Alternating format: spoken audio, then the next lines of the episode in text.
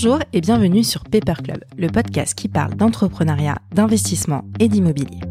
À chaque épisode, vous découvrirez avec moi des entrepreneurs et des experts qui viennent nous parler de leur parcours, de leur point de vue et surtout partager avec nous leurs meilleurs conseils. Je suis Émilie Cohen, directrice marketing chez Club Funding, plateforme d'investissement. Et je reçois à chaque épisode des entrepreneurs qui nous inspirent et qui, je suis sûre, vous inspireront aussi. Retrouvez à la fin de l'épisode l'opportunité d'investissement de la semaine sélectionnée par nos équipes. Bonne écoute et bienvenue dans le club.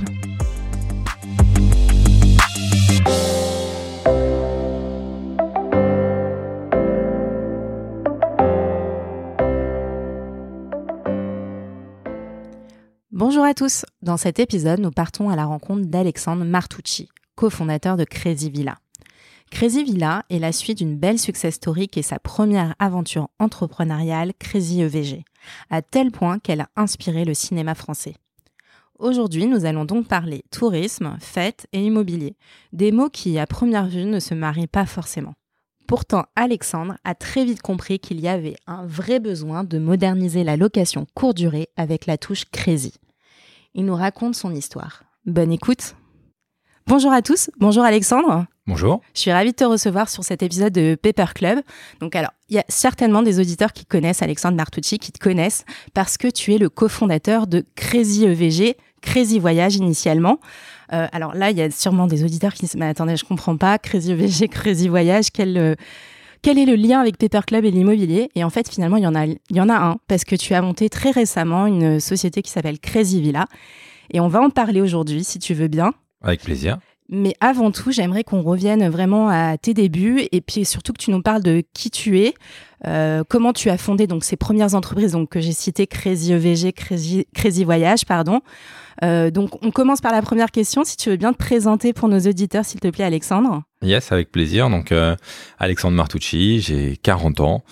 Euh, je suis le papa de deux enfants.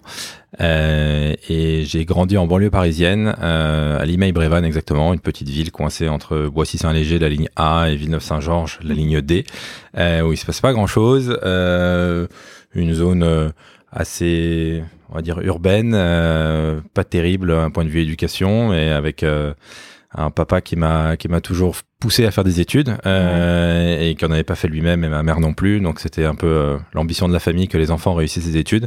Euh, et grâce à eux j'ai intégré une école de commerce HEC en 2001 et je suis diplômé d'HEC en 2005 et j'ai eu tendance en sortant de l'école à, à pas trop savoir quoi faire parce que comme mes parents n'avaient pas fait spécialement d'études et que dans la famille j'étais l'aîné, euh, c'était moi qui découvrais le monde de l'entreprise, on va dire. Et, euh, et à HEC, j'ai cru que j'étais arrivé, alors qu'en fait, euh, tout commençait. Et je me suis un peu cherché avant de devenir entrepreneur. D'accord, ok. Et alors, HEC, tu as pris, donc tu as fait un master 2 spécialisé. Quelle, quelle spécialisation tu as, prise?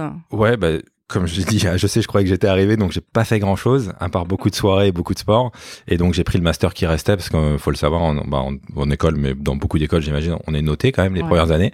Je suis passé toujours entre les mailles du filet et arrivé en dernière année, bah, j'ai pris ce qui restait. Il restait de la place en marketing, mais c'était complètement le hasard.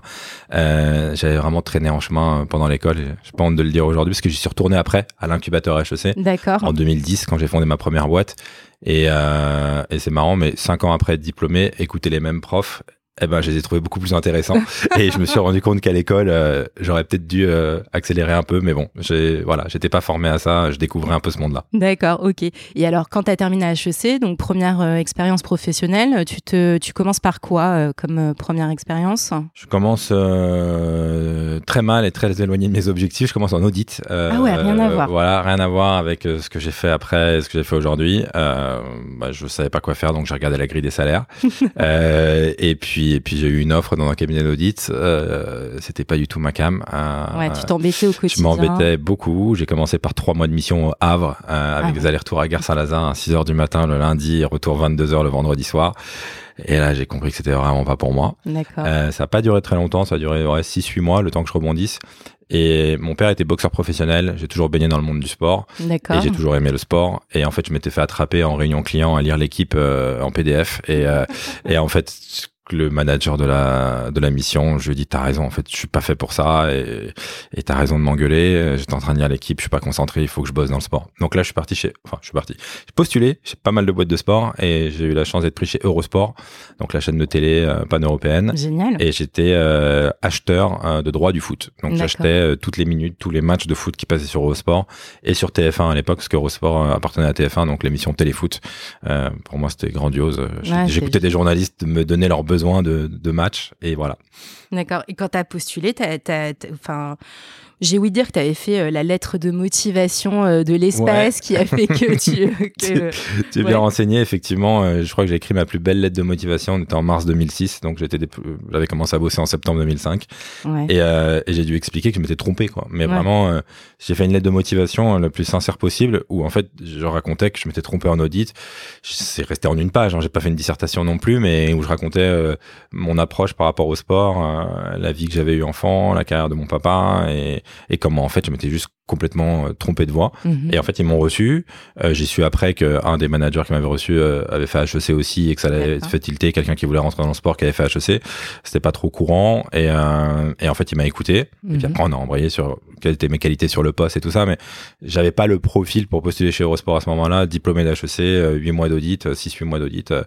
voilà. Donc, il a, il a fallu faire une belle lettre de motivation. Et aujourd'hui, en tant que recruteur, je les lis, les lettres de motivation, et j'essaie juste de voir s'ils sont intéressés vraiment à la boîte et s'ils me racontent vraiment leur parcours Ou s'ils me disent juste dynamique, motivé et autonome, je suis prêt à rejoindre un grand groupe. Euh, voilà, ça, ça, mais je, je veux pas plus loin parce que je me souviens des efforts que j'ai fait moi quand j'ai vraiment voulu chercher un travail qui me plaisait. Et euh, aujourd'hui, j'espère dans ma boîte offrir des postes et des jobs intéressants. Mhm. Et je veux voir si les gens ici s'intéressent. Ouais, Voilà, super intéressant sur euh, la partie RH. Une petite question. toi, quand tu étais donc chez Eurosport, tu t'occupais donc des droits télé, si j'ai bien compris. Tout à fait. Euh, T'as fait ça pendant combien de temps? Pendant à peu près trois ans, trois ans, trois ans et demi. Ans. Euh, de, ouais, de, de mi 2006 à fin 2009. D'accord. Euh, et en fait, euh, ça m'a permis de beaucoup voyager. Euh, D'où l'idée de la boîte, de la boîte d'après, Crazy Voyage.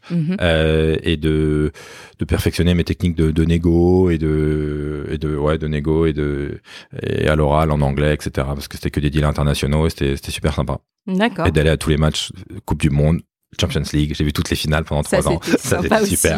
Ouais, C'est super, mais euh, pour la petite histoire, quand tu négocies un- une augmentation de salaire à la fin de l'année, on te dit mais quel autre de tes camarades a été à la finale de la Ligue des Champions, à la finale de la Coupe du Monde, qui va aller voir tous les matchs de l'Euro?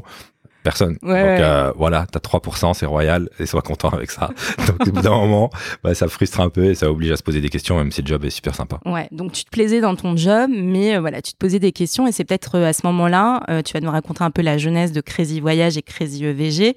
C'est à ce moment-là que tu t'interroges aussi sur ton parcours professionnel, où c'est vraiment, tu vas avoir une idée parce que euh, C'est plus une, une idée. J'étais pas entrepreneur dans, dans l'âme. euh, Mhm. Et l'idée, elle est venue. euh, en revanche, j'avais un, un meilleur ami qui est mon associé toujours aujourd'hui, Aurélien. et Aurélien Boudier. On s'est rencontrés en sixième dans notre collège tout pourri euh, en banlieue parisienne. Et euh, on était, on s'est rencontrés parce qu'on était les deux meilleurs de la classe en sixième et qu'on se tirait la bourre pour avoir la meilleure note. Au début, on s'est, on s'est pas aimé un mois et après, euh, voilà, après c'était l'amour fou. Euh, mais on s'est toujours dit qu'on créerait un truc ensemble. Mais bon, entre 2005 et 2010. On n'est pas du tout à la même époque aujourd'hui. C'est pas la mode de l'entrepreneuriat, on va dire. Ouais. Il n'y a pas euh, beaucoup, enfin très peu de gens autour de nous qui se lancent, et donc c'était toujours des discussions de comptoir. Un jour on lancera un truc, un jour on lancera un truc. Mais il n'y avait Mhm. pas de d'ambition euh, tous les soirs où on y se réunissait. d'idée. euh, et il n'y avait pas d'idée, et puis il n'y avait pas de même de benchmark d'idées. J'entends des fois des gens qui se disent je me suis lancé parce que tous les mardis soirs je retrouvais un pote et, et on, ba- on brainstormait ensemble, on regardait ce qui se faisait aux US. Non, il y avait, pas de tout ça. C'est vraiment euh, l'idée nous est tombée dessus euh, justement à force de voyager avec des copains. euh, D'accord. Voilà. Donc en fait, finalement, ton idée de Crazy Voyage, c'est ton expérience professionnelle. Tu, tu, tu pars en EVG avec des copains pour le mariage de quelqu'un de ton entourage, j'imagine? Ouais, c'est ça. C'était le Ouais. mariage de premier mariage de, de la bande. On va dire, on a une grosse bande du, du collège. Mhm. On était une quinzaine et on, je les emmène plus ou moins moi, à Barcelone parce qu'avec Eurosport, je voyageais beaucoup Ouais. et j'avais remarqué que il y avait des boîtes où on pouvait rentrer à plein de mecs facilement et, euh, et nous on était 15 mecs et je C'est savais vraiment un pain point quand on organise un E bah, EVG. voilà. Alors, organisé un enterrement vie de garçon à, à Paris, euh, quand t'es que entre copains, par définition, c'est un enterrement de vie de garçon. Ça me semblait impossible. Mais mon cousin se mariait et on était en train de se poser la question qu'est-ce qu'on va faire le soir, parce qu'on voyait faire ça sur une soirée. Et moi, j'ai suggéré aux copains d'aller à Barcelone. Mhm. Et ils m'ont dit, mais t'es dingue et tout, machin, ça va coûter combien, etc. Puis voilà, j'ai regardé les billets d'avion sur Vueling, et les locations, etc. Il n'y avait pas encore Airbnb, mais bon, j'ai trouvé des, des apparts à louer. Enfin, je me suis mis dans l'impôt d'un organisateur euh, et d'un agent de voyage. Ouais. Et je connaissais déjà les boîtes. Et en gros, j'avais juste organisé la journée, on ira à la plage. Le soir, on ira dans telle boîte et telle boîte. Et c'est sûr qu'on va rentrer. Et c'était cool. C'est Mm. bien passé. Et sauf que l'année après, il y a un autre pote qui s'est marié. Là, on m'a dit, Alex, on fait quoi? Et donc, qu'on j'étais- voilà, obligé. Et, euh, et là, on allait à Cracovie parce que le gars était d'origine polonaise. Alors, je connaissais un peu la Pologne, mais pas Cracovie. Pareil, j'avais voyagé avec Eurosport. Et là, c'était encore mieux parce que j'avais mieux préparé, etc. Et la troisième année, 2009, on est allé à Budapest pour encore un autre gars de la bande. Et là, carrément, j'avais fait un voyage de repérage six mois avant Ah ouais. pour tester des activités. Ouais, j'adorais voyager, puis ça me faisait une excuse pour euh, refaire un trip entre potes, parce que bien sûr, j'ai amené trois, quatre copains avec moi à faire le repérage. Ouais. Et alors là, c'était magique. euh, Budapest a été grandiose.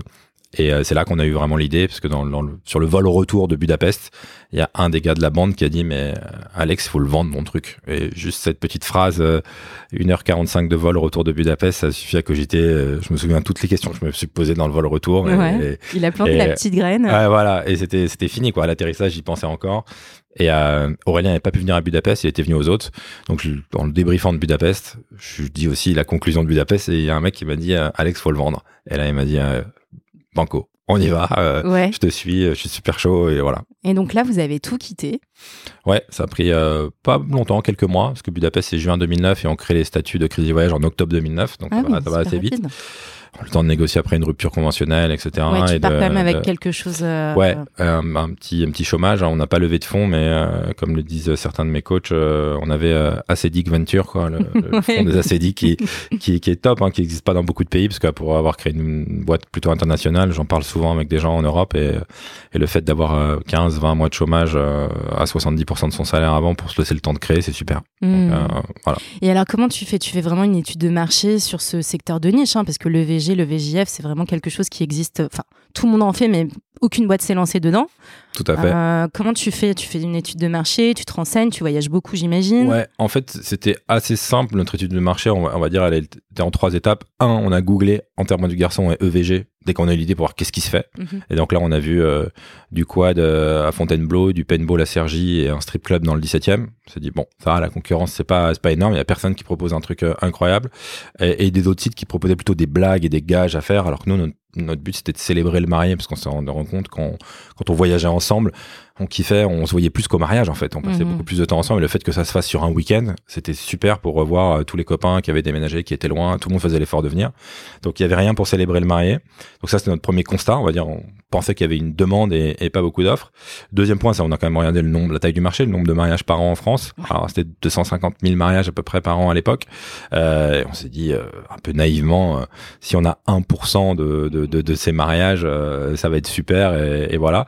Et puis la troisième étape, c'était plutôt de se dire euh, qu'est-ce qu'on va créer comme offre? Comme on en avait déjà fait trois, Barcelone, Cracovie et Budapest, on s'est dit juste à raconter notre expérience. À chaque fois qu'on la raconte à la machine à café, les uns et les autres dans nos jobs respectifs, tout le monde dit ah, mais c'est dingue, vous êtes à Cracovie, vous avez fait ça, c'est dingue, vous étiez à Buda, vous avez fait ci, vous avez fait ça. Il y a une limousine qui est venue vous chercher. Donc on s'est dit juste en vendant ce qu'on a fait nous, déjà euh, ça va être top. Et puis on va, on va se lancer, on va mettre ça en ligne.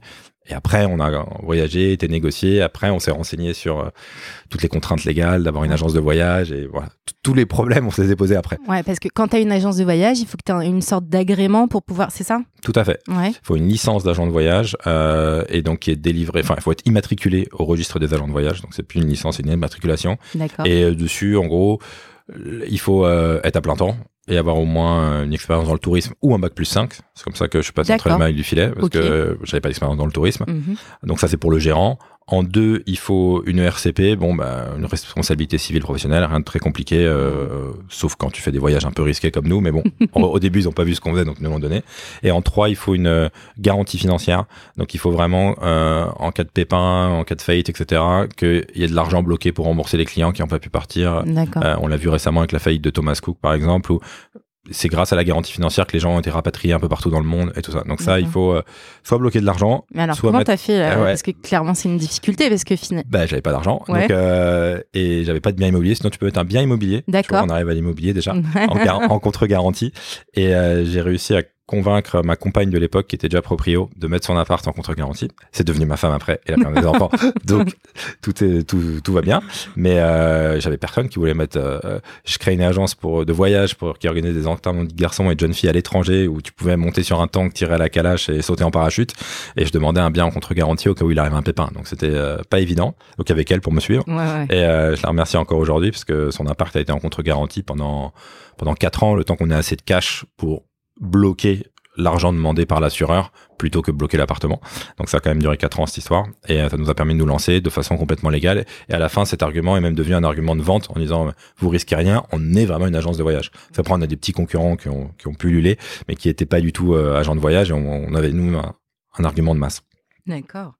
Et alors, j'ai ouï dire euh, que euh, pour ceux qui, les cinéphiles qui nous écoutent, euh, ou pas d'ailleurs, qu'il y a un film avec Manu Payet et Jonathan Cohen qui s'appelle Budapest, qui est vraiment très inspiré de votre histoire. C'est votre histoire Complètement. C'est vrai? Complètement. c'est, les producteurs qui nous approchent en 2014 et qui nous disent voilà, on, est, on, est on veut faire un very bad trip à la française. Ouais. Est-ce que vous pourriez nous raconter des anecdotes? Donc au début, on les voit en racontant des anecdotes et petit à petit, de rendez-vous en rendez-vous, ils nous disent euh, en fait, on va faire un film sur votre agence. Il faut qu'il y ait un fil rouge dans le film et on voyait pas la bande de copains. Pourquoi ils vont à Budapest ou pourquoi ils vont à mm. Prague Et là, en fait, on va se dire ils vont ils vont là-bas et ça leur donne l'idée de créer la boîte et donc ils romancent un peu parce que je viens de te raconter pendant pendant 10 minutes mm. euh, avec ses premiers voyages et des copains qui disent il faut il faut le vendre etc. et là ils partent d'un EVG raté à Paris donc euh, ils partent un peu de notre expérience mais nous on n'a pas été jusqu'à rater le EVG à Paris on est directement allé à l'étranger. Mais on va dire que les 30 premières minutes du film sont assez proche de la de la réalité. Et puis après, bon, c'est une comédie, donc. Euh, ouais, c'est bien bien romancé. j'imagine. Ça part dans tous les sens. Voilà, ça part dans tous les sens. Bon, alors le film est très drôle, mais toi, j'imagine que tu as dû avoir des anecdotes excessivement drôles ou euh, pas drôles, mais en tout cas des anecdotes avec cette aventure euh, Crazy Voyage. Ouais, il nous arrivait pas mal de, de petits pépins, soit à nous, soit aux clients. Parce que nous, il faut savoir qu'on testait toutes nos activités. Enfin, on teste toutes ah nos activités. C'était notre marque de fabrique aussi, mais c'est aussi un argument de vente, mais en même temps, c'est euh, aussi euh, éviter aux clients de, de, de, prendre des risques euh, inconsidérés et de voir si, enfin, quand tu fais du, de la conduite de tank, du tir à la Kalachnikov ou, ou de la conduite de monster truck, bah voilà et puis avec un, un, formateur un instructeur qui parle que hongrois ou polonais euh, et une guide qui te fait de la traduction approximative euh, il vaut mieux euh, vaut mieux être sûr de où tu mets les pieds. Donc toi tu allais ouais là c'était on a tendance à dire qu'avec Aurélien on s'est créé le meilleur job du monde à ce moment-là parce que pendant 10 ans on a fait 85 destinations en Europe tester les activités la journée, tester la nightlife le soir. Mhm. Euh, donc on s'est quand même bien marré, mais on rentrait avec euh, avec plein de deals signés et plein d'activités à proposer à nos à, nos clients, donc c'était top. Et donc dans les anecdotes, il nous est plutôt arrivé à nous des, des, enfin aussi aux clients, mais les premières bricoles, elles arrivaient à nous, quoi. Ouais, ouais. On est, on a eu un accident de monster truck, donc cette espèce de gros, de grosses voitures montées sur des routes tracteurs, où en fait le mec respecte aucune, respectait aucune consigne de sécurité. On était en Pologne et on s'est retourné, on est resté coincé en dessous pendant quasiment une heure. Euh, on savait pas si les pompiers arrivaient, on savait pas si si quelqu'un nous avait vu nous cracher. Euh, c'était au mois de janvier, on se déplaçait beaucoup hors saison. Donc là, c'était au mois de janvier à Varsovie. Il faisait moins 5. Euh, ça a été très long. Ça a été très très long. Et justement, on n'a pas travaillé après avec ce prestataire parce qu'il faisait juste n'importe quoi dans son champ avec des monster trucks bricolés. Et, euh, et voilà, c'est ce qui, ce qui, a évité des mauvaises anecdotes aux clients, c'est qu'on a vraiment tout testé avant et qui nous a arrivé euh, quelques bricoles. Ouais. Et alors, justement, tu es quand même sur un credo qui est euh, donc euh, bah, quand même la fête, le côté festif, etc. donc, est-ce que toi, tu accompagnes tes clients Alors, j'imagine sur toute la partie réservation, animation pendant. Mais sur place, tu les laisses totalement autonomes. Ils ont une roadmap quand même sur ce qu'ils ce qu'ils vont faire le week-end? Comment tu gères Tout à fait. nous, notre plus gros concurrent, c'est le client qui s'organise par lui-même. donc, s'il passe par une agence de voyage, il faut qu'il ait du service, de l'accompagnement, des bons deals, des activités qu'il n'aurait pas trouvé par lui-même. Donc c'est un, un, mix de tout ça. On va faire gagner du temps aux gens et on va aussi les faire découvrir quelque chose qu'ils n'auraient peut-être pas pu trouver par eux-mêmes. Et on va mettre de la logistique et du service derrière. Mhm. C'est-à-dire, euh, oui, réserver un paintball à Budapest, tu googles paintball Budapest, tu vas le trouver. Ou tir à la Kalachnikov et tout, c'est déjà un peu plus dur, mais ça commence à se trouver. En revanche, aller sur place, c'est à 25 km de la ville. Euh, il faut t'amener, il faut te ramener, traduire les règles de sécurité. Euh, bah, si t'as une guide qui parle français et hongrois, c'est quand même beaucoup mieux. Mhm. Et, euh, et voilà, et pareil pour la nightlife. Trouver une boîte de nuit, c'est top, mais trouver une boîte de nuit qui passe euh, du hip-hop, du R&B ou, ou de la techno house que t'aimes bien, ben c'est un peu plus chiant. Faut aller sur les forums, faut se renseigner, faut connaître quelqu'un. Nous, nos guides, elles sont voilà locales et elles peuvent, elles peuvent t'accompagner. Donc on a vraiment toute la logistique sur place qui est assurée. Aurélien et moi, on se déplace jamais avec les clients, on on n'a pas le temps. Enfin, Ouais, euh, qu'on nous demandait un peu au début, mais dès la première année, on a fait voyager 1000 personnes pour donner un ordre d'idée. Et pré-Covid 2019, notre, notre meilleure année, c'est 60 000 personnes qui voyagent avec nous. Ouais, Donc tu euh, peux pas. 60 000 personnes, tu, tu peux pas, ça fait, ça fait euh, énormément de groupes chaque week-end. Mhm. Et voilà, mais sur place, on avait des équipes locales euh, qui petit à petit sont devenues des employés. Euh, au début, c'était en freelance, et puis après, voilà, à Budapest, à Prague, on avait nos propres guides, Ah employés ouais. par Crazy Voyage, qui venaient chercher, qui viennent te chercher dès l'aéroport, et qui après t'accompagnent sur toutes tes activités pour que ça se passe bien et justement que tu galères pas avec un, un Uber, un transport, euh, une entrée en boîte parce que tu comprends pas que c'était pas là qu'il fallait être, ou un dress code pour être sûr que voilà, comme elle te voit dès l'aéroport, elle peut te briefer tout de suite et, et sur place, on a nos équipes. Ok, ah, donc un EVG, un V- EVJF clé en main. Exactement. Ça alors sur la partie logement, ça y est, on y vient, hein, on va y Ah. arriver, hein, l'immobilier. Euh, sur la partie logement, comment tu gérais? Est-ce que c'était euh, des euh, partenariats avec des propriétaires sur place, des hôtels? Comment tu gérais tout ça? Bah, au début, on a tout fait à la mano. On a été chercher les, les partenaires un par un. Et Mhm. puis, euh, et puis très vite sur le logement, euh, bah, on a dû faire appel à des plateformes parce que alors il y a des plateformes pro, hein, a des plateformes hôtelières comme Booking.com mais réservées aux pros où la commission elle est partagée, elle est pas, on Mhm. fait pas la double commission parce que Booking prend entre 15 et 20% Si je réserve pour, sur Mhm. Booking pour le client euh, et que je mets ma marge derrière, il va payer dix fois plus cher. Donc il y avait des plateformes pro dédiées à ça. On avait quelques grandes chaînes d'hôtels comme en, euh, ou, ou d'auberges comme Générateur Hostel ou des, des choses comme ça qui, faisaient, qui ont des auberges un peu partout en Europe. Donc on avait des partenariats avec les avec les pros un peu partout. Et pour les appartements, c'était plus chaud parce que euh, les propriétaires, bah, voir des EVG dans leurs appartes, euh, voilà, c'était Ouais, pas, aiment on pas était pas les bienvenus. Mhm. Euh, soit ils étaient trop luxueux, ils avaient peur que ça casse, soit ils étaient trop petits, parce qu'on avait plutôt des groupes de 10, 12, 15 personnes, donc il n'y avait jamais d'appart assez grand. Donc, euh, donc assez vite, euh, on, on se dit qu'il y a un- quelque chose à faire et d'acheter nos propres appartements. D'accord. C'est maintenant que vous avez commencé. À ce moment-là C'est assez tôt. ouais. C'est assez tôt. Euh, première idée, elle nous vient en, en- en 2012. Entre 2012 et 2014, on se pose la question, sachant que la- le site est sorti en février 2010, donc ça arrive quand même assez vite la problématique de l'immobilier. Et on y voit aussi nous un moyen de faire un petit, un petit euh, side project à côté, un petit business, parce qu'on on achetait les appartements en perso avec Aurélien, et après on les louait à Crazy Voyage qui euh, mettait des clients dedans. Donc euh, voilà, comme, comme beaucoup d'entrepreneurs, on, on avait un petit business immobilier à côté. Je dis petit parce qu'on n'a jamais réussi à... Enfin, on n'a jamais réussi. On en a fait quelques-uns, mais après, euh, s'endetter pour acheter à l'étranger, euh, c'est compliqué. c'est compliqué. C'est Ouais. très compliqué et c'est resté compliqué. On a réussi à, à contourner deux, trois fois. Et, euh, et voilà. Et, et avoir nos propres appartes. En fait, l'idée nous est venue euh, via un autre entrepreneur de l'immobilier qui s'appelle Victor Roguet, qui a fait euh, la Casa euh, et qui avant a fait Urban Foot. Ouais. Et en fait, il était euh, dans un jury euh, d'un concours qu'on avait passé. Et il a dit, moi, j'aime bien votre truc parce que c'est comme moi, comme sur Urban, Urban Foot. En fait, vous, vous donnez du plaisir aux gens. Vous faites, vous faites un service qui donne du plaisir aux gens. Et moi, je permets aux gens de jouer au foot après 18 heures le soir, proche de Paris. Mais moi, j'ai une barrière à l'entrée. J'ai acheté les meilleurs emplacements, proche de la Défense, proche d'ici les Moulineaux, proche de là où il y a les bureaux. Et j'ai empêché mes concurrents de se lancer grâce à, à- à l'immobilier. En fait, je suis Mhm. propriétaire. Et il nous a dit, vous, il vous manque un truc là-dedans. Alors, est-ce qu'il faut acheter vos terrains de paintball, vos circuits de cartes ou vos appartements? Je pense que c'est plutôt les appartes, mais il vous manque une barrière à l'entrée. Et ça, ça a résonné très fort euh, dans nos têtes. Et donc, assez vite, on a commencé à chercher. euh, et on a acheté des appartements à Prague et à Budapest euh, assez tôt dans notre histoire, euh, dans notre aventure. D'accord, ok. Et donc c'est finalement ça qui va te, enfin qui va vous donner l'idée de monter donc cette nouvelle structure, cette nouvelle société Crazy Villa. Alors Crazy Villa, tu vas nous expliquer tout ça en détail, mais là on est vraiment sur des euh, plutôt euh, des villas, non pas des appartements, mais des villas et en France et même d'ailleurs à deux heures de Paris. Tout à fait. Tout à fait. Alors, est-ce que tu peux m'expliquer quand même, parce que j'imagine que c'est cette première idée euh, d'investir dans l'immobilier qui te donne envie de faire Crazy Villa, mais est-ce que tu peux m'expliquer comment tu te lances vraiment avec Crazy Villa, comment tu, tu construis le truc? Carrément, avec plaisir. Le... Les appartes, en fait, on, euh, on s'est emballé très vite Prague, à Budapest, que les rendements étaient dingues. Les clients étaient super contents. On avait des appartes pour 10, 12, 15 personnes, même 17 personnes le plus grand à Prague. Donc, Ah ouais. des grands apparts de 150 mètres carrés. On mettait des tables de poker, euh, des bornes d'arcade. On faisait des grands espaces communs où ils pouvaient refaire le monde en rentrant de boîte euh, jusqu'à pas d'heure. Euh, ils étaient situés en plein centre-ville. T'allais en boîte à pied. Donc, on avait trouvé un truc qui était génial. On avait, on était aussi sur Airbnb et on était sur notre site parce que hors saison, des fois, nous on les louait pas et des groupes de potes les louaient sur Airbnb. On avait 4,9, il y en avait même qui était à 5 sur 5 à Budapest. Enfin, Les gens adoraient en disant mais c'était exactement ce qu'on cherchait.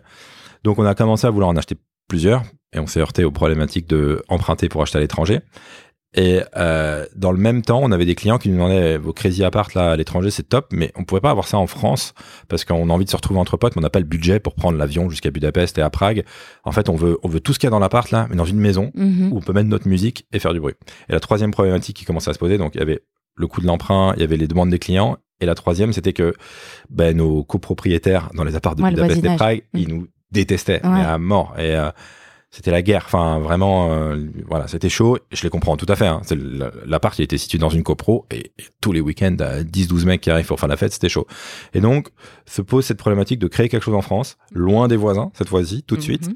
euh, pas cher, et donc pas trop, mais et accessible, que les gens puissent y aller en voiture. Et donc, on, on crée notre première Crazy Villa. En fait, on ne s'appelle pas comme ça au début, en 2017. Donc, euh, euh, en pour répondre à une demande client. Et on se dit, on va tester, on va voir, et on achète notre première Crazy Villa dans le Loiret. Là, les banquiers nous suivent facilement. Donc, il n'y a plus ce problème de dette. euh, ils peuvent prendre une hypothèque dessus et tout va bien. Euh, les clients, ils vont euh, facilement. Et on est loin des voisins, donc on peut y faire du bruit et, faire la teuf. Ok, ok, très clair. Et donc ça, c'est la première en 2017. Et puis, est-ce que tu lances tout de suite la structure Crazy Villa? Tu commences à t'intéresser à d'autres, enfin, j'imagine à d'autres villas. euh, tu vas en acheter d'autres. D'ailleurs, qui achète? C'est Crazy euh, Villa qui achète? À la base, c'est la SCI, les associés. Et les associés, c'est Aurélien et moi. Donc, on s'était créé un petit patrimoine immobilier. En fait, on, on avait vu ça comme du patrimonial. On s'est dit, l'agence de voyage, ce que j'ai pas dit depuis le début, j'ai raconté plein d'histoires sympas, mais c'est des marges très faibles.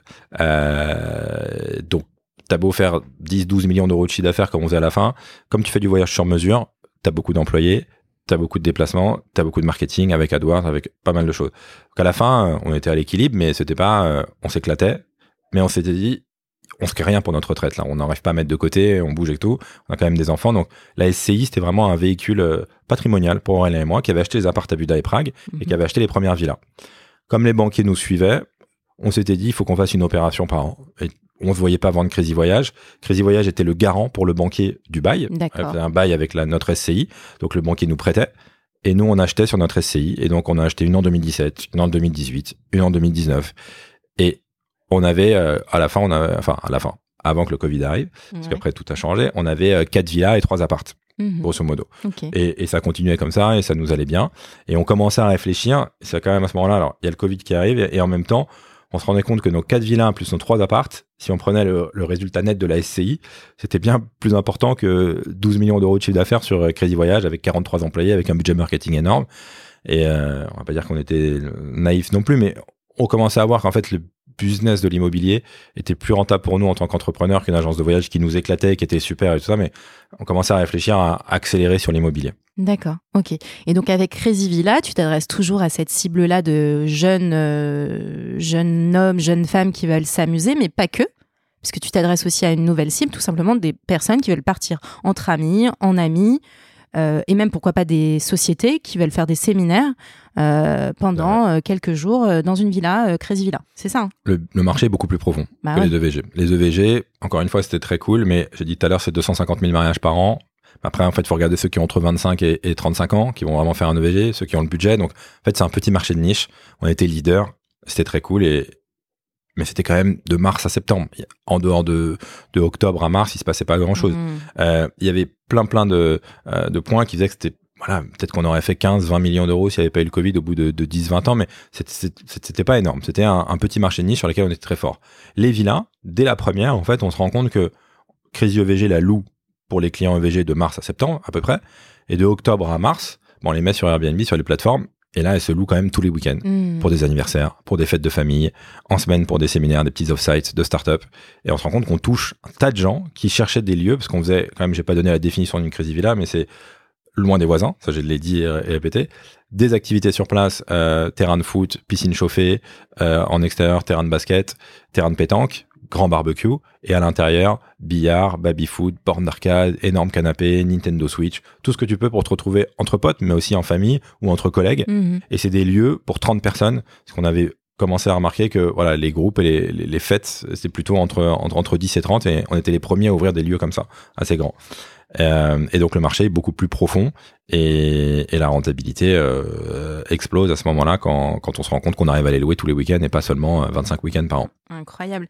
Et alors, euh, j'aimerais bien qu'on rentre un petit peu dans le détail un peu technique de euh, parce que là on est sur de la location euh, euh, enfin courte durée. Alors il y a plein de spécificités, mais juste avant de rentrer sur cette partie-là, est-ce que tu peux m'expliquer un petit peu comment tu fais le sourcing des villas? Comment vous recherchez les villas? Est-ce que tu, euh, j'imagine que tu dis elles ont toute une ADN qui est commune, euh, mais comment se passe le sourcing? Alors le sourcing, on y va à la mano, euh, se loger est le bon coin, euh, et on, on appelle vraiment tous les tous les agents IMO des régions qu'on cible, euh, en leur expliquant dès le début qu'on cherche quelque chose à 300 mètres des voisins. Et s'il n'y a pas 300 mètres, on va même pas visiter, ça sert strictement à rien parce qu'on va avoir des nuisances sonores à coup sûr. Une maison isolée. Une maison isolée. Alors après, il y a isolé et isolé, et puis il y a des, beaucoup de gens au téléphone qui te disent oui, oui, c'est très isolé, tu vas sur place et non, il y a 100, 100 mètres, 70 mètres, mais il y en a qu'un seul, mais ça suffit à être, à être embêtant. Donc nous, c'est vraiment 300 mètres.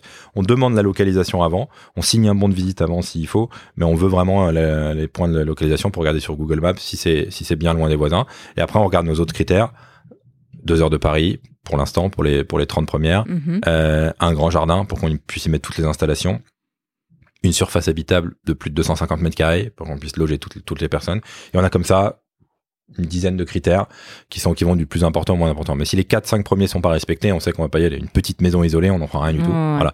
Et puis après, on rentre dans le cadre juridique. Est-ce que c'est piscinable? Est-ce qu'on peut euh, transformer euh, euh, la grange en habitation, etc., etc. Voilà. On s'est posé plein de problématiques plus tard, mais au début, c'est ça les premiers critères avant de visiter. D'accord. La, villa vous plaît, donc vous faites une offre, elle est acceptée, promesse, compromis et tout ce qui s'ensuit. Et ensuite, il y a des gros travaux, j'imagine. Vous vous retapez. Des très gros travaux, hein, enfin très gros travaux. Souvent, quand on dit maison isolée, ben, c'est rarement une maison de 2014 euh, avec la toiture nickel. Euh, c'est plutôt euh, des, des, des fermes qui ont 100 ans ou des, Ouais. vraiment des vieilles maisons euh, très isolées au milieu des terres en campagne. Euh, donc, il y a pas mal de travaux déjà d'origine sur la maison. Très, très rare qu'il n'y ait pas de travaux dans la maison, ne serait-ce que de la déco, parce que Ouais. c'est souvent des, des personnes âgées ou des, euh, voilà, on ne fait pas au goût du jour et c'est pas ce que nous on veut vendre, même si on essaie de garder le charme de l'ancien en rénovant. Et après, il y a tous les équipements qu'on met dans le jardin et euh, la piscine chauffée, euh, le, terrain de foot, le terrain de pétanque. Enfin voilà, on est Mm. devenus des experts en, en piscine et en dalle béton euh, dans le jardin, alors qu'on l'était pas du tout au début. Mais du coup, tu fais appel à des partenaires, j'imagine des architectes, des entrepreneurs pour t'aider sur ces Ouais. actifs-là. En interne, on a architecte et responsable en travaux. interne. Ouais, Ok, on a on a responsable travaux et architecte en interne Mhm, parce qu'on sort quand même pas mal de projets par an. mhm. Euh, et après, on essaie de travailler avec les mêmes entrepreneurs parce que la particularité des Crazy Villas, c'est que pour le moment, les, on va dire les 25 premières, elles sont toutes au, au sud de Paris, pas trop, pas trop éloignées les unes des autres. Ça nous permet après d'embaucher nos jardiniers, nos femmes de ménage. On intègre toute la chaîne. Et donc, si les maisons elles sont à côté, c'est quand même beaucoup plus simple. Euh, voilà. Donc, on a nos propres entrepôts pour gérer le linge, etc. Et donc, euh, c'est aussi pratique pour le bouche à oreille avec les agents IMO pour leur dire on en cherche toujours. Euh, et quand quand t'as fait un ou deux deals avec un agent IMO, il sait que dès qu'il a une maison à isoler, il faut nous appeler. Donc tout à l'heure pour le sourcing, je n'ai pas été jusqu'au bout euh, de la réponse, mais on, on- voilà, on nous appelle maintenant en disant j'ai un truc pour vous. Génial. Euh, ça c'est top. Et, euh, et derrière, toutes les maisons, voilà, elles sont proches les unes des autres, euh, sud-est et sud-ouest de Paris, et ça nous permet de gérer la logistique au mieux. D'accord. Et est-ce que ça vous est déjà arrivé de faire des, euh, des changements d'usage, de destination, ou vous restez vraiment sur des, on va dire, des cas euh, simples euh, au niveau des villas?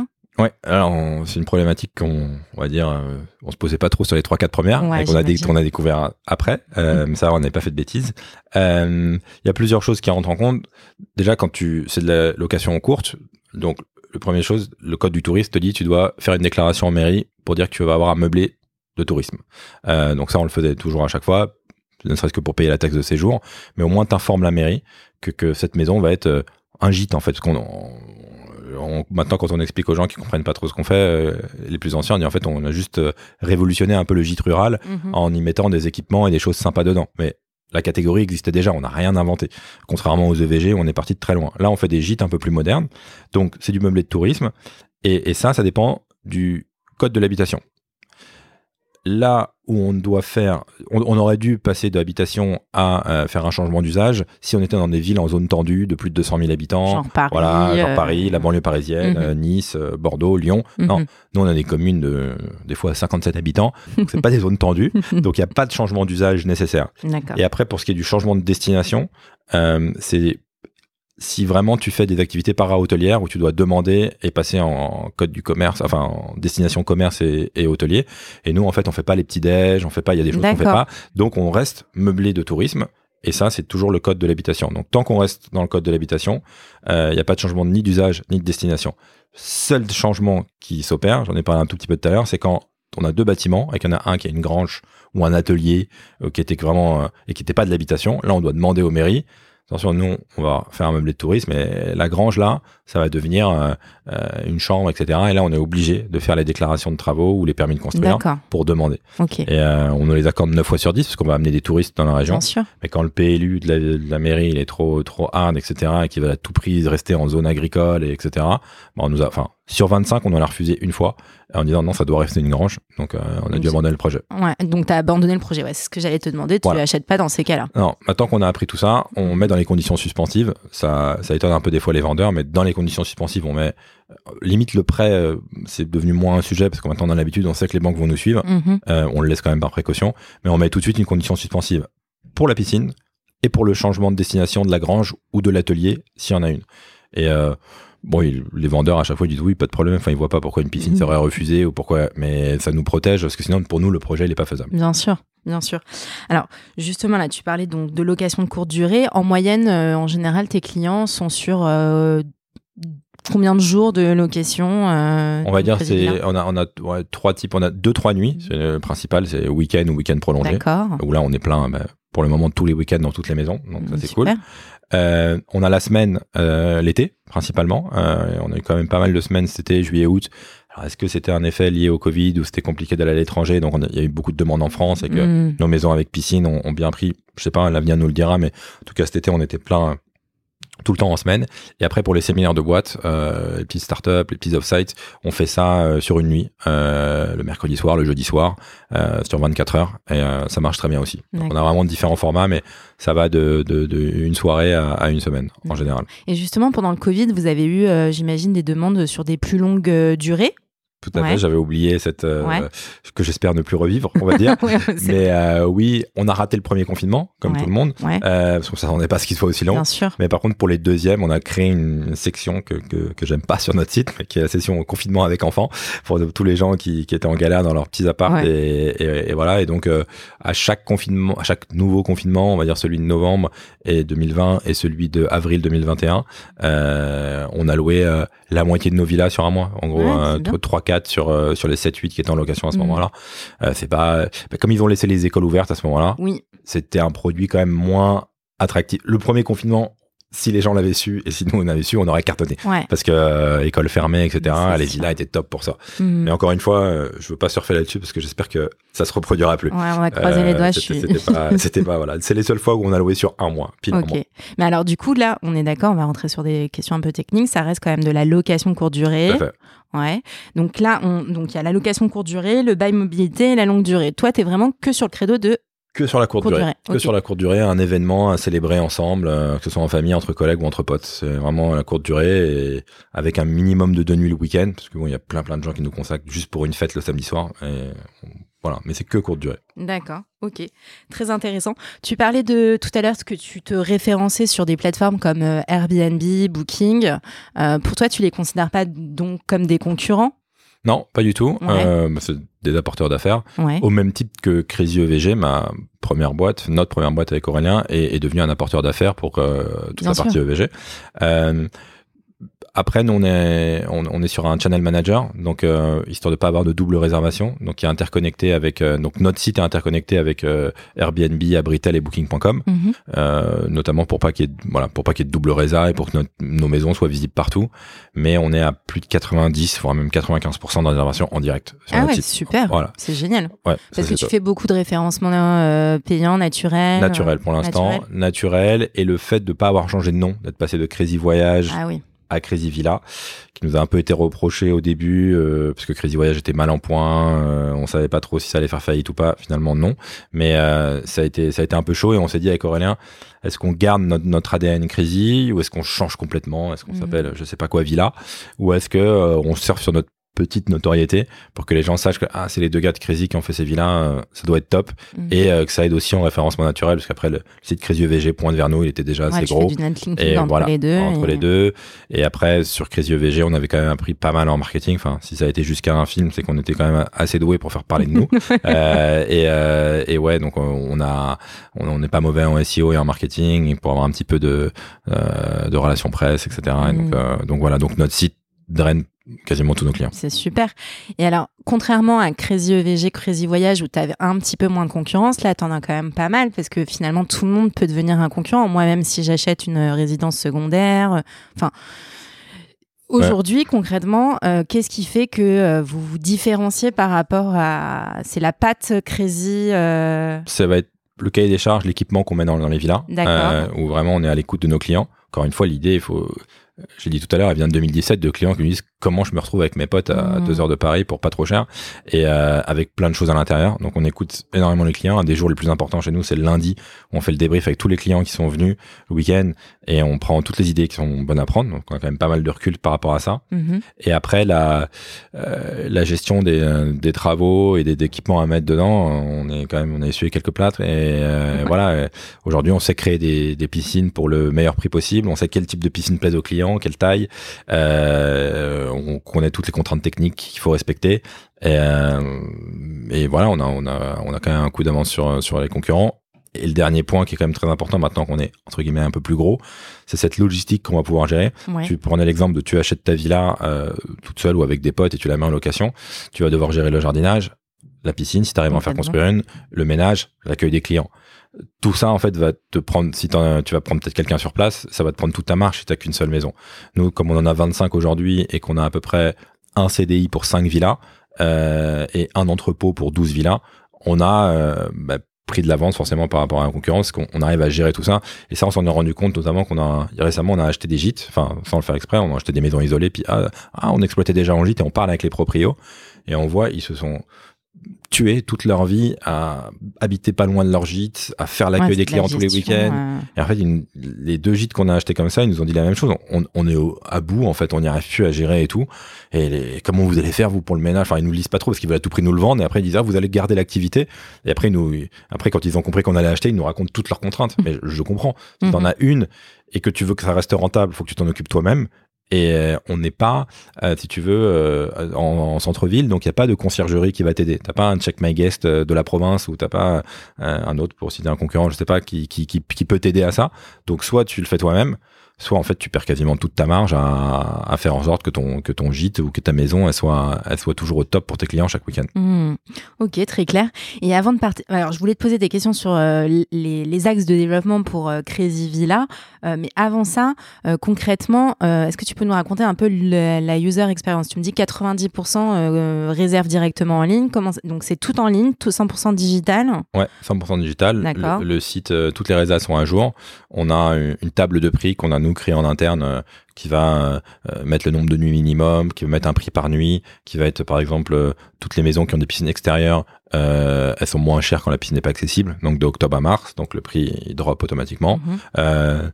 toutes les maisons, toutes les fois où il y a un week-end prolongé, Pâques, etc. on va demander trois nuits minimum. Enfin, voilà, toute la table de prix elle est réglée, donc tu peux ne jamais nous parler euh, et, réserver en direct et, payer 30% d'un compte avec ta carte bleue pour bloquer la villa pour toi. Donc euh, dès qu'ils nous disent oui, bloquez-la nous, on n'a pas assez pour te la bloquer. Par contre, tu peux réserver à 1h du matin chez toi, une fois que tu as fait le tour de tes copains, euh, elle sera là. Enfin, si, elle est toujours sur le site, c'est qu'elle est dispo. Hmm. Euh, et on a quand même pas mal d'appels clients qui nous posent des questions spécifiques. Il y a combien de, de, salles de bain, où sont placées les chambres, quelle est la meilleure villa pour faire ceci, est-ce que vous en avez pas une autre plutôt dans l'ouest? Parce que moi j'habite dans les Yvelines, etc. Donc mhm. ils n'hésitent pas à nous appeler. On a une, un service commercial, mais je les appelle plutôt un service exploitation parce qu'ils gèrent toute l'exploitation des villas. C'est aussi qu'ils font le planning des, des intendants, des jardiniers, et, mais qui répond aussi aux questions des clients. D'accord, ok. Et alors une fois sur place, le jour de mon, enfin le, le, le moment de mon séjour, le premier jour, je suis reçu par quelqu'un. Euh... Tu as deux options. Soit tu es reçu justement, comme je disais tout à l'heure, on a un employé pour cinq villas. Donc lui, il habite à 20 minutes des 5 ou 10, 15, 20 minutes des 5 villas qu'il gère. Et donc, il peut être disponible si tu veux un accueil personnalisé. Mhm. Euh, ça va être souvent pour les off-site entreprises, ils préfèrent être accueillis, qu'on leur montre tout de suite où sont les Mhm. frigos, etc. et qu'on leur explique euh, deux, trois trucs à savoir sur la maison. Donc là, il y a quasiment toujours un accueil physique. Et pour les particuliers, le week-end, euh, donc c'est une arrivée le vendredi, et c'est s'ils nous le demandent euh, qu'on la met en place. Mais ils nous la demandent quasiment jamais. ils préfèrent faire le check-in digital. Donc il y a un boîtier à, à clé, tu récupères tes clés avec un code qu'on t'a communiqué le jour même. Mhm, Et derrière, quand tu arrives, tu as une tablette euh, où tu as le check-in qui est pré-rempli. Tu décroches la tablette, tu peux signer tout de suite, ou tu peux faire le tour de la maison et prendre des photos avec la tablette et nous envoyer en disant, je suis pas d'accord avec ça, là, ça s'est rayé, ça s'est cassé, et il nous l'envoie. Et nous, ce qu'on fait, le vendredi, on surveille que tous les états des lieux nous arrivent. Et s'ils nous arrivent pas, on appelle le client en disant, vous venez de rentrer dans la maison, vous n'avez toujours pas envoyé le check-in digital, attention, ça, ça devient urgent parce qu'au bout d'un moment, on pourra plus confronter les choses. Vous êtes déjà et s'ils ils répondent toujours pas, l'intendant qui habite pas loin, il passe et leur dit bon, qu'est-ce qui se passe très souvent? Ils arrivent, euh, tu peux imaginer, c'est mettre les bières au frais, la priorité. Ensuite, c'est commencer à, à voir où, si la piscine elle est chaude, se baigner, mettre la musique. Le check-in, euh, voilà, Ouais, faut leur- il, faut, il faut leur rappeler, voilà. Mais bon, euh, ça, ça se passe toujours bien et on n'a pas, on n'a pas de conflit. Et pareil pour le check-out, euh, soit quelqu'un peut venir le dimanche, soit ils nous disent euh, non non tout va bien. Ils disent toujours que tout va bien et ils le signent et, et, euh, et voilà. Et, et lundi on fait le débrief. D'accord. Et justement, comme tu es sur de la location courte durée euh, et surtout sur un credo un peu festif, euh, j'imagine que ça, vous faites super attention à ce que euh, bah, après le truc soit nickel pour que les nouveaux arrivants. mais j'imagine qu'il y a aussi toute une partie ménage euh, pour que vraiment tout soit parfait au Ouais, moment ouais, des. c'est- beaucoup de boulot et de logistique et c'est ça aussi qui, qui, qui aujourd'hui met une barrière à l'entrée parce qu'on a on, voilà on sait combien d'heures il faut pour préparer la maison on a nos entrepôts pour gérer tous les draps etc ce qui mène à 30 personnes qui dorment dedans. Euh, bah au début euh, on avait une machine à laver par maison. Et Ah puis après on en a eu une deuxième. Et puis après va en mettre trois dans une maison c'est compliqué. Et puis après en fait non tu te rends compte que c'est les sèche-linges qui bloquent parce que Mhm. une machine voilà mais le linge c'est deux trois surtout en hiver bon. Donc tout ça on a on a réussi à le craquer enfin le gérer correctement on va dire. Et, euh, et après la casse euh, nous on est complètement ok par rapport à ça. On t'a autorisé à faire tes 30 ans on t'a autorisé à faire ton EVG dedans. On sait qu'il va y avoir de l'alcool on sait qu'il va y avoir la fête. Et nos maisons elles sont faites pour ça. Mhm. en revanche on te demande et c'est logique de, de, de respecter le prochain du qui va faire son euh, enterrement du garçon ou, ou son anniversaire ou sa fête de famille. Donc on est transparent on prend en photo tout ce qui a été cassé. On va tout remplacer et euh, on va le prendre sur ta caution si jamais ça va casser. On prend des cautions assez élevées, euh, on va dire on prend 1000 euros par week-end euh, qui sont bloqués sur Ouais. une empreinte, bon, euh, et, pour responsabiliser l'organisateur. Et on a rarement eu à la prendre totalement. Il y a tout quand même quand t'as laissé 1000 euros, tu voilà. Et, et l'organisme qui nous fait ça s'appelle Sweekly. Donc il n'y a pas de, tu veux, au début on prenait un chèque de caution, enfin comme les gîtes Ouais, à l'ancienne. Et après, au moment de rendre le chèque au check-out le dimanche, s'il y a ben, voilà, s'il y a fight, c'était un peu un ego, on va dire, c'était un, un peu relou. Là, on prend, prend des photos et euh, on remplace tout ce qui est cassé euh, ou on répare tout ce qui est cassé à l'identique. Et euh, on prend des choses soit très résistantes pour être sûr que ça se casse pas, Mhm. soit quand, quand on n'a pas le choix et que ça va pas être résistant, ben on prend du pas trop cher pour que voilà, on va pas prendre euh, euh, pour le moment des canapés à, à 3000 euros parce que Mhm. sinon il te fait un trou dedans et la caution euh, c'est mort. Donc on prend des canapés beaucoup de Ikea pour le moment. On est en Mhm. train de changer de solution là, on est en train de travailler sur une solution en interne avec des meubles sur mesure justement. où Mm. T'as pas à changer tout le canapé quand il y a un coussin qui se détruit, tu peux acheter tout en pièces détachées. Mhm. Mais voilà, sinon on prend des trucs pas trop chers qui se remplacent très facilement. D'accord. Tu m'as donné beaucoup de de- de- d'éléments euh, tech. Enfin, vous avez ramené un peu de tech à un- finalement un secteur euh, tourisme euh, qui, qui où il y en a pas beaucoup. Enfin voilà. Mais du coup, du- j'imagine que vous réfléchissez à plein d'axes de développement qui vous vont permettre vraiment de développer que ce soit Crazy Villa ou j'ai envie de dire le groupe Crazy. Ouais, ouais, ouais, tout à fait. Bah aujourd'hui, c'est deux boîtes séparées. C'est vrai Ouais. que la, la transition, elle s'est faite pendant le Covid. Je l'ai évoqué un peu tout à l'heure, Ouais. comme Crédit Voyage, voilà, était, était pas bien. On, a, on a créé une deuxième boîte pour Mhm. séparer les deux euh, actifs au cas où il y, a, il y a des soucis. Donc, on a vraiment une société d'exploitation qui s'appelle Crazy Villa. Et on s'est rendu compte, justement, euh, comme tu disais, que en parlant avec des propriétaires de gîtes, et déjà même juste en parlant avec des investisseurs, que euh, ben, le marché était, était énorme. Quoi. Nous, on Ouais. fait des Crazy Villas, mais c'est de la location saisonnière dans des, dans des maisons, donc ça existe déjà. Il faut savoir qu'en France, aujourd'hui, il y a 100 000 gîtes qui sont référencés. Euh, et tu parlais de tech, euh, aujourd'hui, le, le site numéro un là-dedans, c'est Gîtes de France. Mais Gîtes de France, c'est un annuaire. Ouais. Euh, tu vois le gîte, donc euh, tu cliques dessus, tu écris, ça envoie un email, un message au propriétaire qui doit te répondre. Euh, je te parle même pas des, des moyens de paiement, etc. Enfin, c'est n'importe quoi et qui doit t'accueillir parce que lui, il en a. Voilà. Donc tout ça, euh, on se rend compte que le marché est encore plus profond que nos simples Crazy Villas et que la location saisonnière en campagne de maisons euh, au bord de la mer, enfin n'importe où dans une zone touristique, euh, il y a des problématiques que nous on a été habitués à, affronter, à craquer, et, on voit qu'on a encore beaucoup beaucoup de choses à faire. D'accord, ok. Et alors, maintenant que tu as de l'expérience dans tout ça, est-ce que tu te, tu te vois avec Aurélien te réinternationaliser ou... Ouais, carrément. Enfin, en gros, on a deux grosses options sur la table. Soit on continue à faire entre guillemets que des crédits villas, mais on va aussi en faire en Allemagne, en Angleterre, euh, en Italie, enfin dans d'autres pays où bah, les gens ils ont envie de jouer au foot et se baigner entre copains et louer des maisons et de mettre la musique. Euh, en sachant qu'on a déjà testé les achats à l'étranger, mais maintenant on est plus aguerri, on serait voilà, on créerait des filiales locales et que ce soit pour emprunter localement. Donc il y a soit on fait euh, 100 crédits villas par pays, j'ai une bêtise, et, et puis on se lance à l'assaut de 4-5 pays sur lesquels on sent le potentiel. Euh, soit et où, on va dire, on, on reste en France, on fait toutes les Crazy Villas qu'on sur lesquelles on pense qu'il y a de la qu'il y a de la place encore. Donc on, autour de Paris après on va autour de Lyon on va un peu autour de Lille autour de Bordeaux Nice Marseille. Enfin Mhm. voilà on fait les grandes Grande villes et, on fait que des villas. Alors Paris c'est particulier. On a fait deux heures de Paris parce que à une heure de Paris t'es encore en Île-de-France. Donc euh, c'est tu peux être en zone tordue encore à une heure de Paris. Donc mais tu peux être à une heure de Lyon une heure de Lille et t'es dans la Pampa. Enfin même pas Ouais, 45 ouais. minutes. Donc euh, donc il y a, il y, a, il y a toute la France en Crazy Villa, et, ou alors, euh, enfin, et, et, euh, mais on développe en France, euh, on révolutionne le gîte, quoi. On va encore plus loin Ouais. et on s'adresse pas uniquement à des gens qui veulent se retrouver à 30 pour fêter un événement, mais à des gens qui veulent juste bah, louer une belle maison euh, et euh, être sûr d'avoir un certain standard, un certain confort Des belles et une prestations. passion et voilà des belles prestations et là tu t'es plus obligé d'être à 300 mètres des voisins t'es plus obligé de répondre à certains critères techniques et contraignants qu'on a aujourd'hui sur les Crazy Villas qui nous éclatent attention hein, qu'on a envie de continuer mais mais voilà le, le marché est beaucoup plus profond. Surtout si tu les achètes pas loin de tes, tes, tes propres entrepôts où tu, tu peux déjà opérer. Et euh, on pourrait tester comme ça un, un autre business un autre marché de, de location saisonnière à courte durée Bah écoute, super, super. Comme tu le sais, euh, je termine toujours ces interviews par des questions rituelles. Donc si tu veux bien te prêter au jeu, Alexandre. ouais Donc la première question, c'est euh, quel est le média que tu consommes euh, énormément et dont tu ne pourrais te passer? Euh, je suis resté sur l'équipe euh, je, je pensais que tu allais me dire ça. Non, ouais, et l'équipe et euh, ouais, je, je Ouais, t'es consulte, toujours un, un, un ouais, accro au sport. un hein. accro au sport et, à- Mhm. et, et à la boxe en particulier. Mon père était boxeur pro. euh, Tu boxes et- toi-même Et moi, je boxe moi-même. J'ai un combat le 11 décembre. Euh, Ah ouais Un combat vétéran. hein, J'ai 40 ans, donc ça va être un combat assaut, comme on dit. Donc c'est c'est plutôt à la touche que, que au chaos. D'accord. Et je suis président de mon club de boxe d'enfance. Euh, et la boxe m'occupe euh, m'occupe beaucoup, euh, à la fois de façon administrative pour mon club et, euh, et en tant que, que, que sportif pratiquant. Euh, donc euh, donc voilà, je consomme beaucoup beaucoup de médias de sport. Et ça, me- ouais, tous les jours. D'accord, Voilà. ok, super. Et alors, deuxième question, quelle, quelle personne t'a inspiré, t'inspire au quotidien Ou t'inspire au quotidien?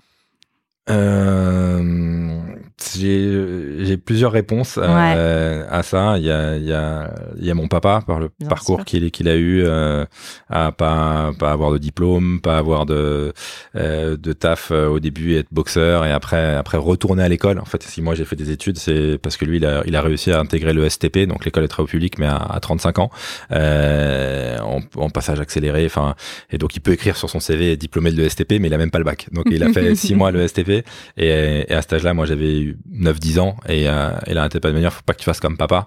Aller à l'école à 35 ans, c'est maintenant qu'il faut y aller et ça m'a ça m'a beaucoup beaucoup marqué. Mhm. Et il a fait ça avec euh, ses trois trois enfants. Donc euh, aujourd'hui que je suis papa, j'essaye de répéter ça Mhm. et, euh, et c'est pas évident parce que les petits en, à l'école euh, primaire et leur expliquer ce que moi j'ai mis du temps à comprendre dès maintenant. voilà, j'essaie de me souvenir de tout ce qu'il m'avait dit et Ouais, la transmission, c'est pas facile. Ouais, non, c'est pas facile. Mais moi, j'avais un modèle, si tu veux, où, où je voyais euh, qui bah, qu'il avait galéré et ça m'a marqué. Mhm. Et moi, je- mes enfants, bah, depuis qu'ils sont nés, bon, ils ont vu le Covid, ils m'ont vu un peu galérer quand même. À la limite, ça c'était pas si mal parce qu'ils m'ont vu un an euh, vraiment dans le dur. Mhm. Et mon fils le plus âgé, il s'en souvient, mais lui montrer que c'est pas facile et qu'il faut qu'il faut s'accrocher, Mhm. qu'il faut il faut travailler à l'école et il faut euh, avoir de bonnes valeurs pour pour progresser et avancer dans la vie.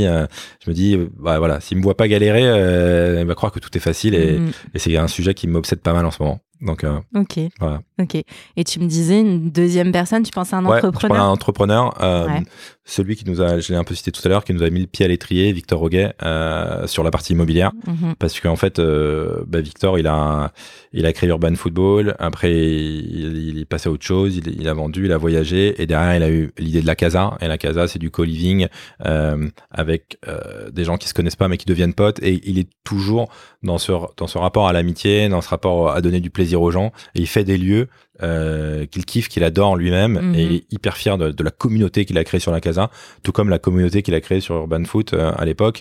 Et lui, euh, il m'a dit, moi, j'aime pas le foot, j'aime le rugby, mais juste voir des gens s'amuser et, et kiffer en jouant au foot, ben, je leur ai créé des lieux pour ça. Mhm. Et, et en fait, c'est lui qui a mis la petite graine de l'immobilier chez Aurélien et moi et il y a, il y a, il y a- il y a 10 ans maintenant.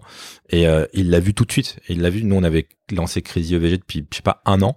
Et il nous a parlé d'immobilier, mais avec ce côté qui nous parle aujourd'hui, qui est dans notre ADN, de Mhm. donner du plaisir aux gens. Mhm. Et en fait, il a, il a, il nous a mis la- dans la tête Crazy Villa euh, sans le savoir et les Crazy Apart. euh, et dès qu'on a vraiment pu faire de l'immobilier, on l'a rappelé en disant, tu te souviens de ce que tu nous avais dit il y a 8 ans là? Ouais, bien sûr. Et il nous a reçus avec plaisir. Et là, on lui a dit, mais comment on achète, etc. Et en fait, là, il s'était lancé dans la casa. Il a dit, bah, si tu veux acheter des grandes maisons, je sais faire, mais attention, il y a ci et ça, il y a les travaux et tout. Et il nous a fait une mission de mentoring énorme. Et depuis, on est resté, en, en- ouais, on est copains maintenant. On se voit. Et, euh, et voilà. Et il a, je crois, 4-5 ans de plus que moi. Donc, euh, toujours un coup d'avance sur, sur ce qu'il a fait et sur ce que nous, on essaie de faire. Donc, euh, c'est une personne qui nous inspire beaucoup. Mhm, bah, Super. Du coup, j'ai presque pas envie de te poser la dernière question parce que j'ai l'impression que tu vas me redire, Victor. ouais, je pense que c'est quelqu'un euh, que tu dois inviter ici parce que Ouais. encore une fois, il fait il fait des lieux top et euh, en plus il est vraiment euh, vraiment inspirant et il, il vit son truc et, euh, et c'est super. Ok, Voilà. bah écoute, c'est noté. Merci beaucoup, Alexandre. Merci pour l'invitation, Émilie. Et à très vite. À très vite. Ne partez pas tout de suite, nos équipes ont sélectionné pour vous une opportunité d'investissement qui devrait vous plaire. Et on vous la présente sans plus tarder. Bonjour à tous, je suis Paul-Éric Perchaud, directeur du crowd investing chez Club Funding. Je vais vous parler de Super Club, une nouvelle forme d'investissement locatif proposée sur Club Funding en partenariat avec Colonize, fournisseur de solutions de logement innovantes et leader du co-living en France. Super Club permet de vous constituer un portefeuille diversifié d'appartements en colocation dans des villes à forte demande locative partout en France.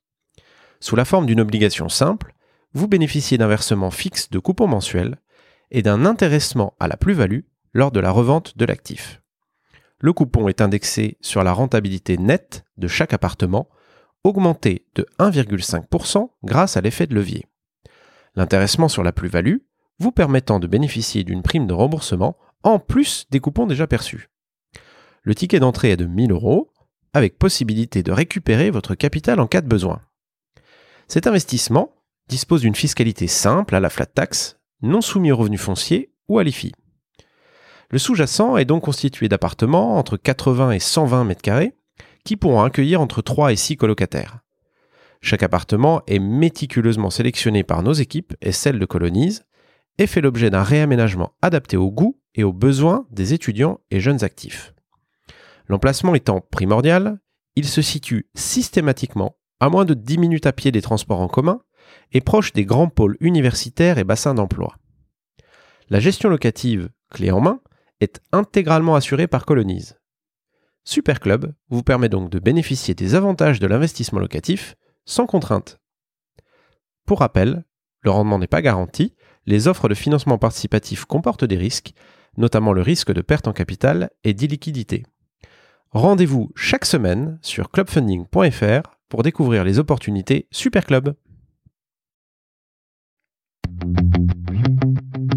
Merci d'avoir écouté cet épisode de Paper Club réalisé en collaboration avec Cosa Vostra.